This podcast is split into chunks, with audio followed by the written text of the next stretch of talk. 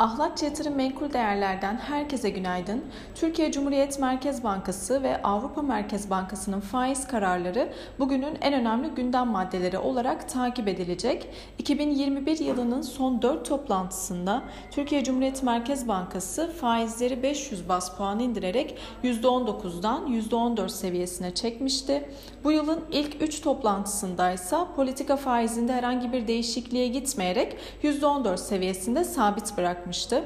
Piyasa beklentileri politika faizinde herhangi bir değişikliğe gidilmeyeceği yönünde gelişmiş ve gelişmekte olan ülkelerdeki merkez bankaları parasal sıkılaşma sürecine girerken Türkiye Cumhuriyeti Merkez Bankası negatif ayrışmış durumda. Yıllık enflasyon bu süre zarfı içerisinde %60 seviyesini geçerken negatif reel faiz eksi %47 seviyesinde. Geleneksel faiz enstrümanını kullanmayan Türkiye Cumhuriyeti Merkez Bankası bu dönemde liralaşma stratejisine vurgu yapıyor. Avrupa Merkez Bankası da bugün Türkiye saatleri içerisinde 14.45'te politika faiz kararını açıklayacak. Beklentiler faizlerin sabit bırakılacağı yönünde olsa da yıl sonundan önce faiz artırımına başlanabileceği yönünde e, sinyaller verilmesi bekleniyor. Çin politika faizini cuma günü açıklayacak. Bunun öncesinde güçlü gevşeme sinyalleri o taraftan geliyor.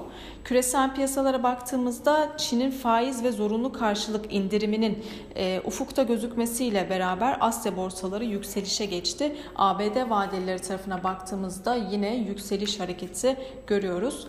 Brent petrol tekrardan 107 dolar seviyelerine çıkarken ons altında 1972 dolar seviyelerinden işlem görmekte.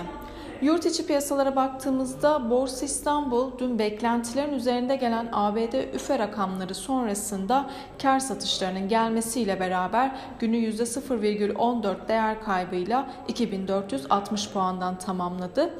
Dün en yüksek 2490 seviyesi 98 seviyesi test edilmişti.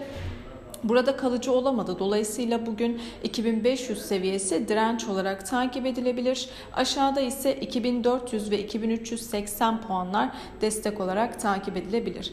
Bugün içeride Merkez Bankası'nın faiz kararı, Avrupa'da Euro bölgesinden gelecek faiz kararı ve ABD'de perakende satışlarla ABD haftalık işsizlik maaşı başvuruları takip edilecek. Herkese bol kazançlı güzel bir gün dilerim.